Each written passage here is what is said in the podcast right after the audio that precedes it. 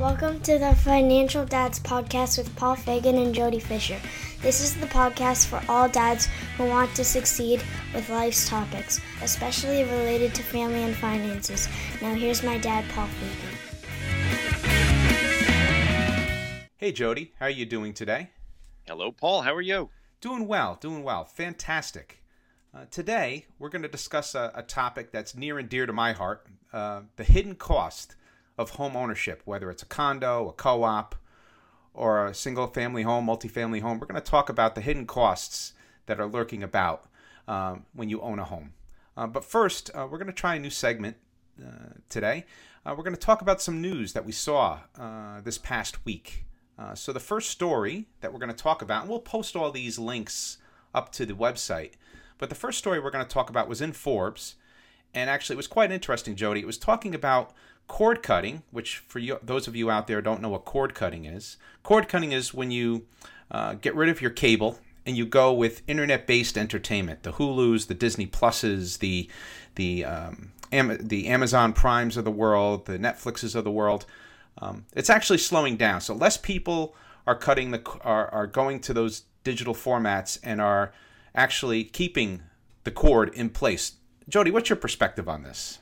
Yeah, this story was interesting to me too. It, it said that a new report finds that the percentage of pay TV users remained steady in 2019 as opposed to um, decreases in the prior two years. Um, so, in other words, what they're saying is that it's it's stabilizing and, and not as many people as in previous years are migrating over to these streaming services. Um, we do both. I still have a, a cable subscription, um, and the main reason I do, we have Apple TV. Um, not not the new. We also have the new streaming service, but we have an Apple TV device uh, plugged into our TV. So we're an, we're an Apple ecosystem home. Um, and it seems like the reason I keep the cable service is because it seems like every time I go to an app to you know watch the content that's on that app on the Apple TV, it says put in your cable provider. so you know, and and I did the quick math on it, and it was like, well, wait a minute, if I if I get rid of the cable and I have to subscribe to each of these individual services, I'm probably going to end up paying the same amount of money or more. So I just keep the cable. It's it's it it may be it may be that I'm overspending, but I'm probably overspending by like ten dollars a month, which is not you know huge for me. So and and there's a convenience factor there built in too. Plus I can watch I can watch TV on Verizon FiOS on my iPad wherever I am. I can watch live TV from there. So for me, that that system has worked, and we're gonna we're gonna keep the cable. Oh, that's very cool. Okay, so maybe this is one of those topics, Jody, that I think we could probably dig deep into a whole podcast, right? We could talk about streaming devices, we could talk about services, you bet. explain everything. So I think that's something we'll uh, talk about on a future podcast. Um, the second story that I saw this week was also in Forbes, and it was around New Yorkers leaving the big city and why they're leave and why they're leaving in droves. And it's not just New York City, but they talk about leaving the big metropolitan areas to go to smaller communities uh, where the taxes are lower, the expense base is lower. Um, Jody, what are your thoughts on that? Yeah, I read this article and it, it surprised me too. Well, it surprised and didn't surprise. You know, on the one hand, you think that people migrate toward cities um, and especially younger people migrate towards cities. You know, cities are more exciting. I certainly lived in New York City for a little while when I was younger, um, but there are presumably there are better paying jobs there. There are more jobs there. There's things like culture and lifestyle and sort of all these exciting things that people um, would enjoy. But um, this trend seems to be that now people are migrating to um, mi- migrating out of those uh, those denser areas um, and so that's interesting. It's something to watch. I think that's something that ebbs and flows over time. You know, it's like a pendulum. It's, it keeps swinging back and forth. Um, you know, I know in New York City, um, watching it from the outside as I do now, um, New York City has got its fair share of horrible problems. Um, you know, and I think a lot of it to uh, around the subway system and the mass transit system to deferred maintenance and things like that. I think a lot of people were asleep at the switch for a, a lot of years there. Um, and I so I think that may be part of what might be driving, in addition to just the cost of living in New York City, might be driving that here locally in our area. Very interesting. Very interesting. Um, the third article, uh, it's a little bit of an older article, but I still think it's prevalent. It, it's uh, it's around uh, six things almost every parent does that set kids up for financial misery. Now, We had a that whole a great podcast. headline, by the way. That's Yeah. a great headline. financial misery. So, and, and they talk about things in the article that I think we've talked about in our in a previous podcast, but it's worth kind of citing them. Is always saying yes when parents always say yes to the kids on anything, uh, uh, not teaching the basics to the kids about money, uh, paying for everything that the kid wants. So there's a number of things in the article that are quite intriguing that we actually touched upon in our uh, previous podcasts. So I would encourage people to look for our Kids and Money podcast because a lot of it ties to that. Um, and I think for us, what we'll do is all three of these articles we'll post to our Facebook page.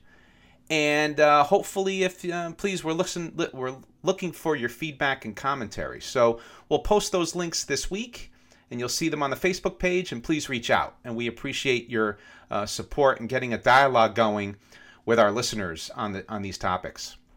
So, um, I think now that we've gone through the stories uh, for the week, uh, we'll go on to our weekly topic, right? Which is the hidden cost of ownership.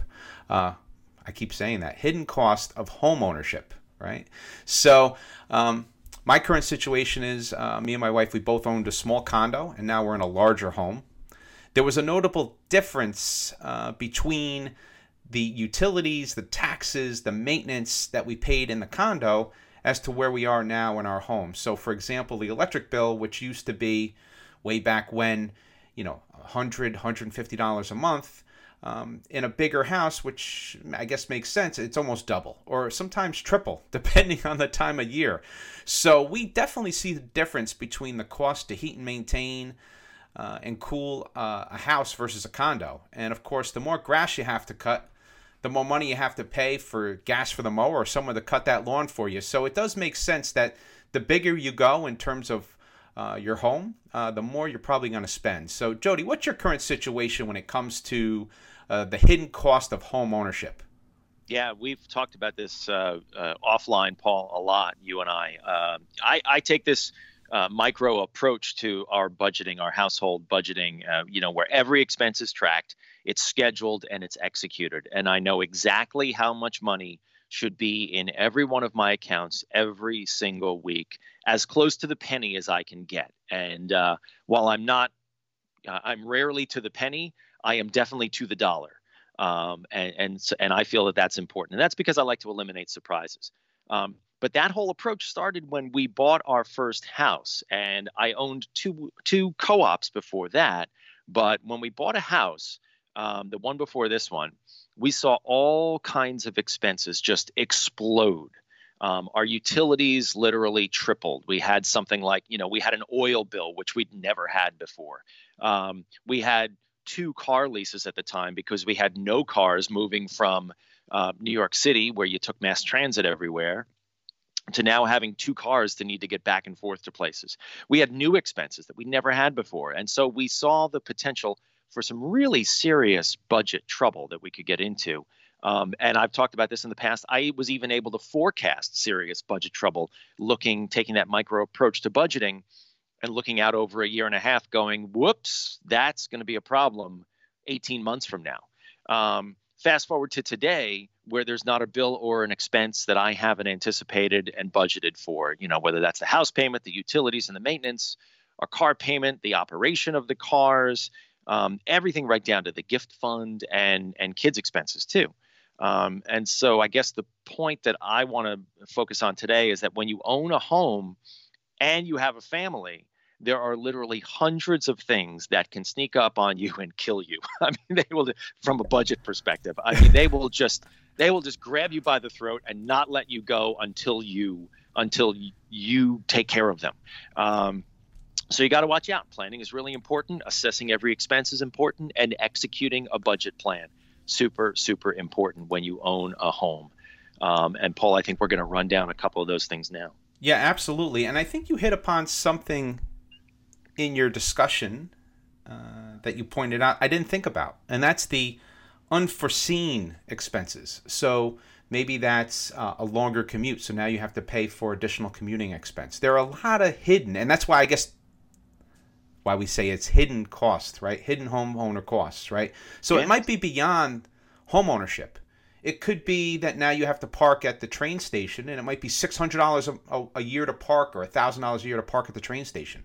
So I'll give you mine. Ready? So we we moved from New York City to uh, the suburbs of Long Island. Um, I went from having a roughly $100 a month subway, you know, unlimited subway card. So and and the math was if I swiped it like an extra two times a week, which I always did, uh, I was beating the system. So I went from 100 bucks a month to adding on $400 a month. $400 a month to ride the Long Island Railroad. So my commuting expenses went from $100 to $500 overnight, plus the $75 a year to park my car at the train station. Yeah, and that, that's just commuting expenses. Yeah, that is amazing, right? And I think that's why we have some friends that still live in the city. We have a mutual friend that lives in the city.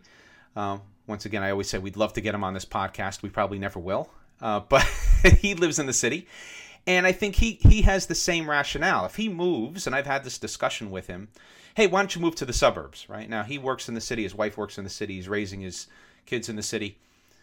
The idea is, and and he's very astute financially. Um, he realizes, and he always has this argument with me: is if I move to the suburbs, it's another car and I'm going to have to commute back and forth. And it comes not only down to the financial cost, but the time cost. The time. He's so suck. big on time. He is so big on time. Yes, we could both yep. agree on that. So he sees the benefit of him being able to wake up, get to his work within you know less than 20 minutes, and back home as a value add.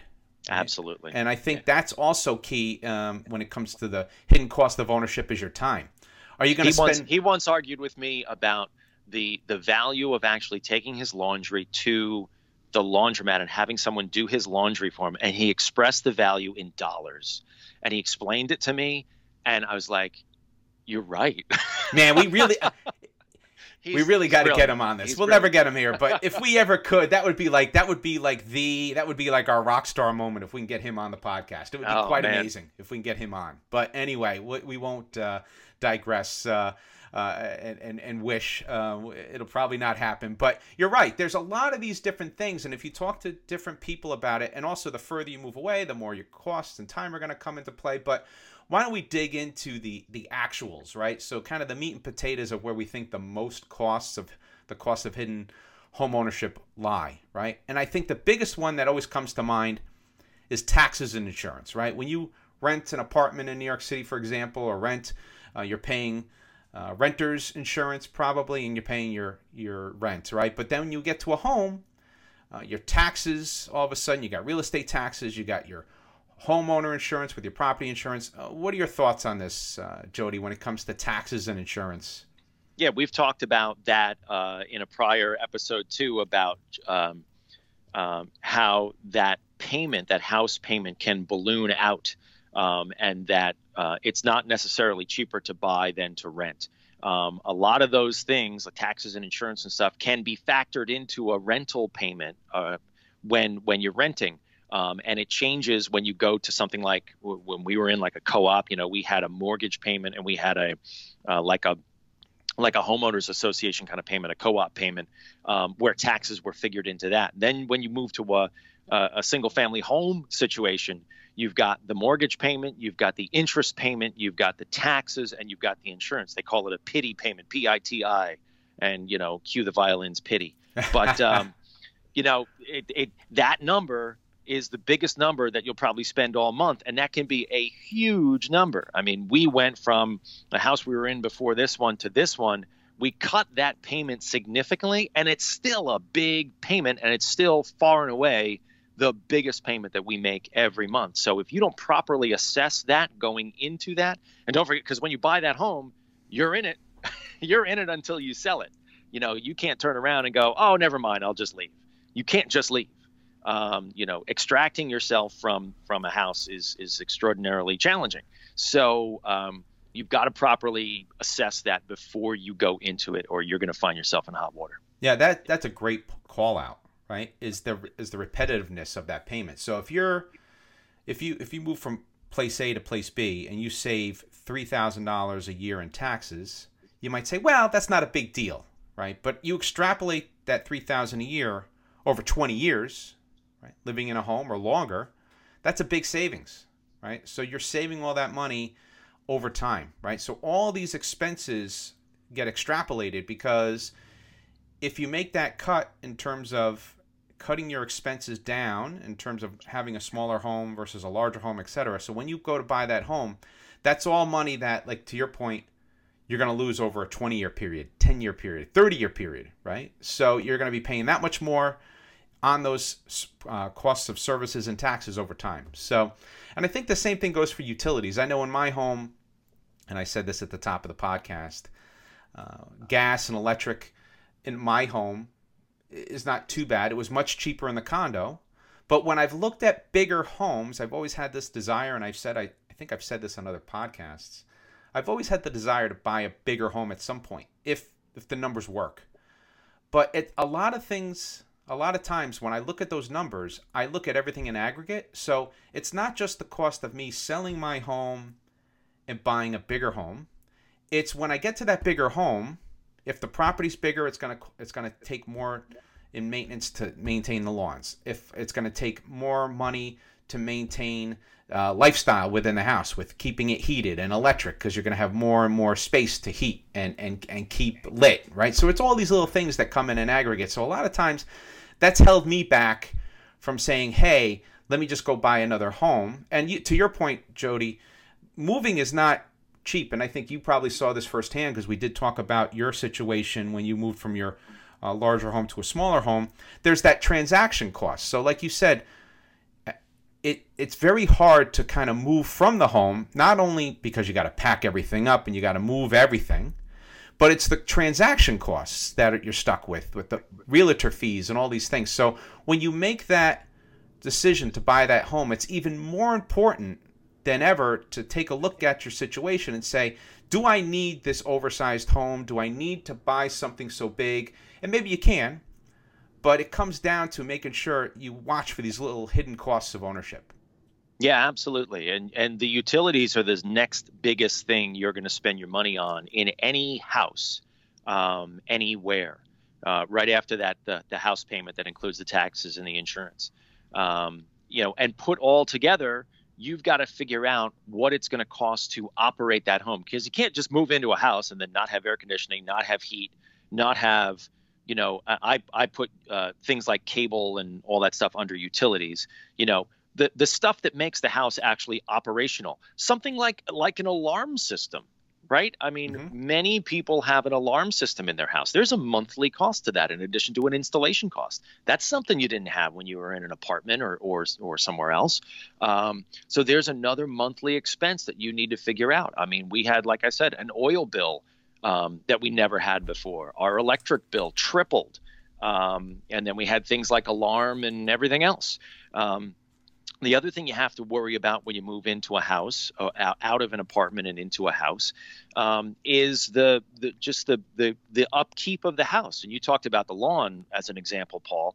But things that break in the house, you've got to fix those. You don't get to call a super and and fix something that that just has broken you got well you got to either do it yourself or you got to call somebody that's going to cost that's going to charge you $300 an hour um, and that has driven me um, I've always sort of been interested in that stuff anyway, but that has driven me to be become extraordinarily resourceful and and and learn a lot about how my house works, right down to things like being able to rerun electric, being able to do things on the roof, and you know structure and the only thing I'm really not good at is doing doors. So I did hire a guy to put some doors in.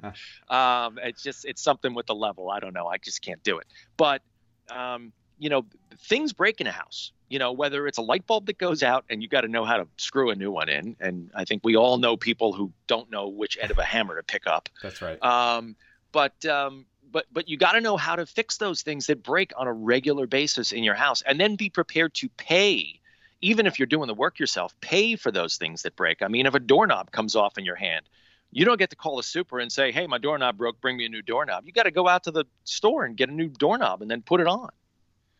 Oh yeah, that makes sense. And I think you you hit it on the on the head. It's it's not only break fix, it's break replace.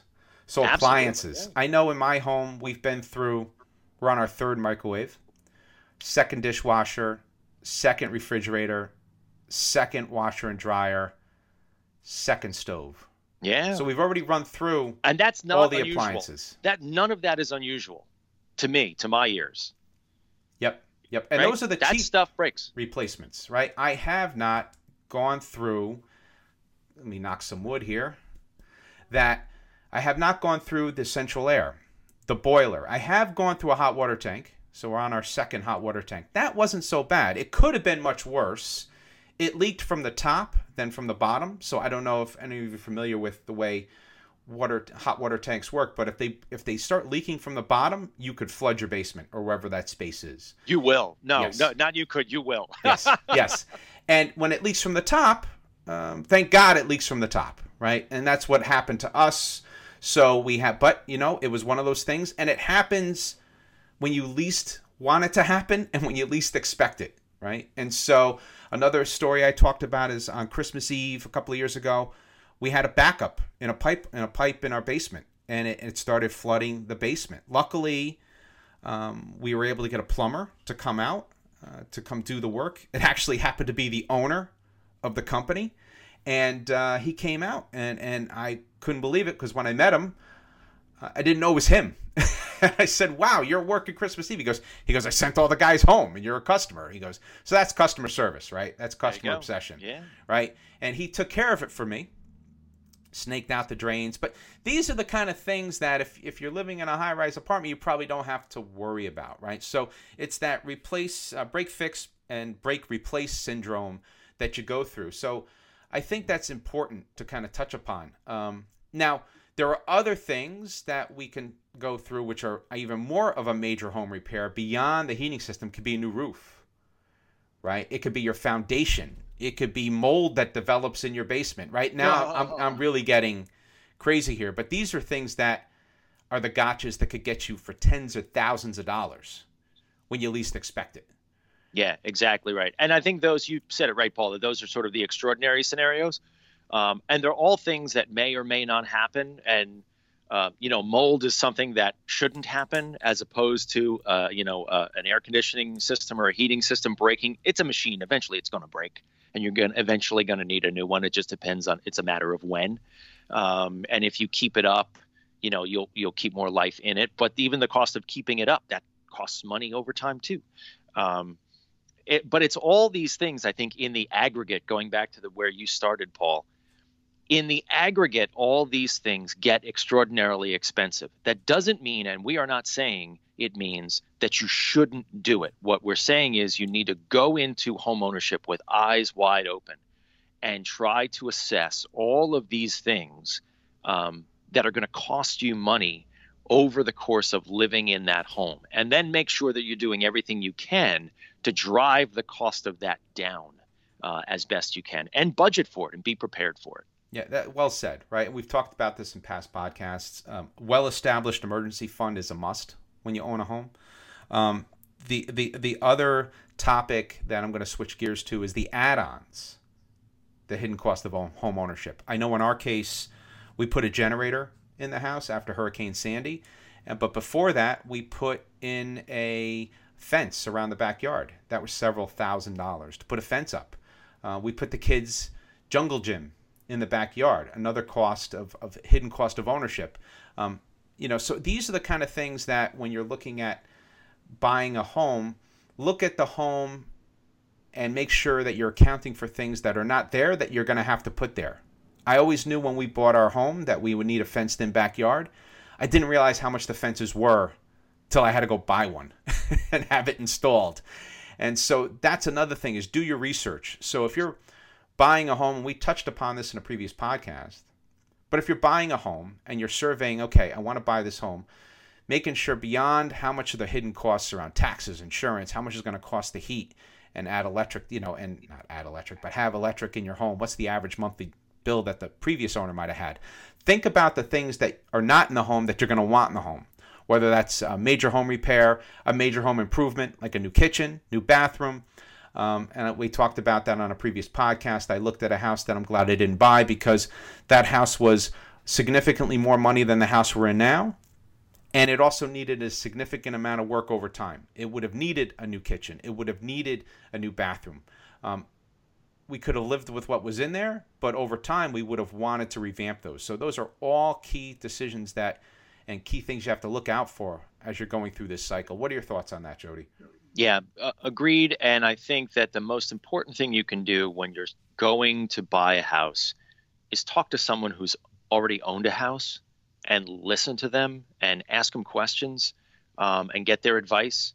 Um, you know, having a stubborn personality myself, I can identify with the people who say, I know what I'm doing. I'm just to go, I'm to go do it because I can figure it out and I know, and it, it's my, you know, and I'm to show everybody I can make a decision. That's really dumb. That's a really dumb attitude to have. Be humble, especially when you're making this huge decision, you know, and presumably you're not buying the house by yourself. You've got, you know, you're married, you may have kids, um, you may be in a committed relationship, whatever that is. Um, you know, there are other people involved in your decision. So don't make the decision on your own. Don't even just make it with your husband or your wife or your, you know, whoever. Um, make the decision with eyes wide open and write all this stuff down. And, you know, ask everybody you know, is there something I haven't thought of?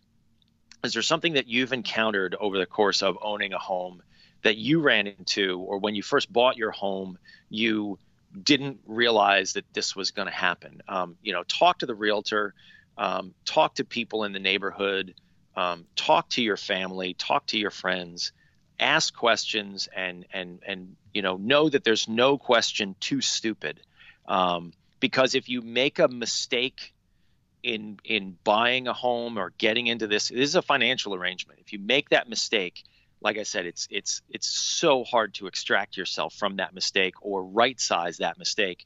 Um, you're going to pay, and if and in some cases you could pay more than you can handle. No, that makes sense, and it prompted a, a thought when I was first looking for a home before the home we're in now.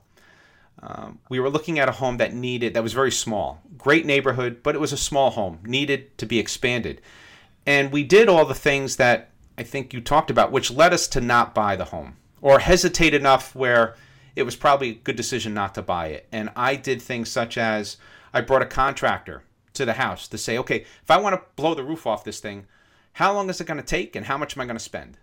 Right. And he gave me some great rules of thumb. Right. So if you have to, pull the right resources in. Same thing. We looked at another house. I brought the home inspector in. He looked in the basement. He saw water lines along the bottom he said, Hey, you might have water issues here. Okay, we walked away from that house. I had a dear friend of mine I used to work with, uh, and he went through a whole home renovation project where him and his family lived in the basement while they were building out the second floor. It was crazy. And he said he would never do it again. he said, but he loves the home he's in. So there's, uh, to your point, you have to ask questions, reach out to friends, reach out to family, ask for help in terms of am I making you know the right decision? You don't want to overthink and get analysis paralysis, but you want to do your due diligence to make sure you're jumping into everything with eyes wide open. Whether absolutely, and that and that basement story with the water lines is is a great example. Um, the fact that you brought someone in was able to diagnose a potential problem. You could have looked at that and said, okay, well, how much is that going to cost? Oh, really? All right, I can afford that. Great, we'll still buy the house, and then we'll fix that problem. The point is, is that you would have gone in knowing that that was a potential issue. And and that's I think what you and I are trying to drive at in this, Paul, is is that you got to go in with as much information as you possibly can, um, and not and not go jumping in saying it'll be fine, because I guarantee you it's not going to be fine. oh yes, and, and, it's funny you say that because the, the home inspector gave me you know saw that issue, gave me the report I contacted a uh, a drainage specialist, right, to come over to take a look because we really like the house, right. So we wanted to give it the old college try. Okay, like to your point, how much is going to cost to fix this? And I remember the guy coming in and looking at it and walking around the property with him. And as soon as he said the word, "Well, we'll bring in a backhoe," I said, "We're done." We're done. As soon as I heard backhoe, I'm thinking big construction equipment. This is not for me, right? I'm see not now, looking. See now, there's there okay um, the difference there is that i would have heard backhoe and said ooh when can we start? No i was done. Everything else was a blur right? I, I don't want to hear backhoe in my house right? Like, and so i knew that it wasn't for us. I didn't want to go through the risk. I didn't want to go through the the hassle. It was just something not to go through um, you know. But but once again to your point we've talked about the doom and gloom but i do want to point out that there this is what i would call a two-way door decision right? And you went through this, Jody, and I have a dear friend uh, and colleague that I work with. A shout out to Gorv. We actually talked about the podcast this past week, and we were chatting. And congratulations to Gorv. He's buying a new townhome for him and his family. And we were chatting about this while walking to dinner. And the whole idea of thinking about what your needs are. And he really sat down methodically thought out what do I need out of a home? And for him, he didn't want maintenance, right? He didn't want to cut lawns. He needed a home that was big enough for him to grow his family, um, etc. He made the right move. And I said to him, even if at the end of the day something happens where this isn't the right place for you, it's always a two way door decision. You could always get out of it right? Now, there might be some monetary loss, there's some hassle. We know it's not good, but you could always likely get out of it. And I had another friend of mine who lived in New Jersey, bought a condo, and uh, this is probably at the other end of the of the spectrum. His condo association wasn't very good, and they had construction issues with the condo complex. So that being said, he did eventually sell it. He did sell at a loss, but it was probably way for the better. You kind of put it behind you and you move on, right? So that's another important point. If you're in a home situation where the costs have become overwhelming, whether it's monthly utility or you find that you have to do a catastrophic home repair, etc., it's always a two-way door decision. There's always a way out. It may not be the most pleasant at the time, but don't let it get worse. So don't wallow in a bad decision. If you're over your head, don't get further in if you can. If you have to, get out as soon as you can. And I don't know what your thoughts are on that, Jody, but it is one of those things that if you think you're getting uh, below water in a current situation when it comes to a home, don't stay there, right? You have to do and make drastic moves to get yourself out of that situation. Yeah, that was us. We did it. You know, we did that. Um, and, and, I would argue that don't get into if you can see it coming, don't get into it. If you ask the right questions, you'll see it coming. Um, Paul, you described, you know, walking the property and, and seeing problems with a home that you were interested in buying. You walked away for the reasons that you decided on walking away for. Um, asking questions is the most important thing, but but also and also just being being honest with yourself. You know, don't fool yourself. Don't don't try to convince yourself that it's going to be all right. Um, it, it, you know, shutting one eye and you know jumping off the cliff and hoping it's going to work um, be realistic about it. And so assess all of those hidden costs that are going to come up with owning your own home. And then, just like any other project, you know, factor in an additional 10% um, and write it down on a piece of paper and let the math do the thinking for you. Um, if the math isn't going to work out, you can't get into it um, because um, the math won't lie. Science doesn't lie that's great. Great, great going into, uh, I think we'll go into our recap, kind of summary recap. And I think you, you might have recapped everything already, but I'm just going to go to like the major takeaway for me today was doing your due diligence ahead of buying the property to write down and I assess the hidden cost of ownership. So, once again, we've talked about this on previous podcasts, whether it's a spreadsheet, a Word document, a legal pad, a piece of paper jot it all down, jot your questions down, and then reach out to the experts. Google and search for articles, whatever you do need, whatever you have to do needfully to become informed and become an, an informed homeowner or potential homeowner. So, Jody, what are your takeaways from today? Eyes wide open. Go in with eyes wide open. Ask questions, write it down, plan for it there shouldn't be any surprises. There will be surprises. Let me take that back. There will be surprises in owning a home. Minimize the surprises as best you can. Thanks, Jody. Well said. Well said. Well, Jody, I thoroughly enjoyed our discussion today, and I'm personally looking forward to the next one. Thanks, everyone, for downloading our podcast. If you have any questions or comments, please email us at financialdads at gmail.com or check us out on Facebook. Just go to financialdads.com. So, with that, this is Paul and Jody reminding you managing finances can be stressful, but that's why the financial dads are here to help you plan for success. Have a good one, everybody. Be well, and thank you.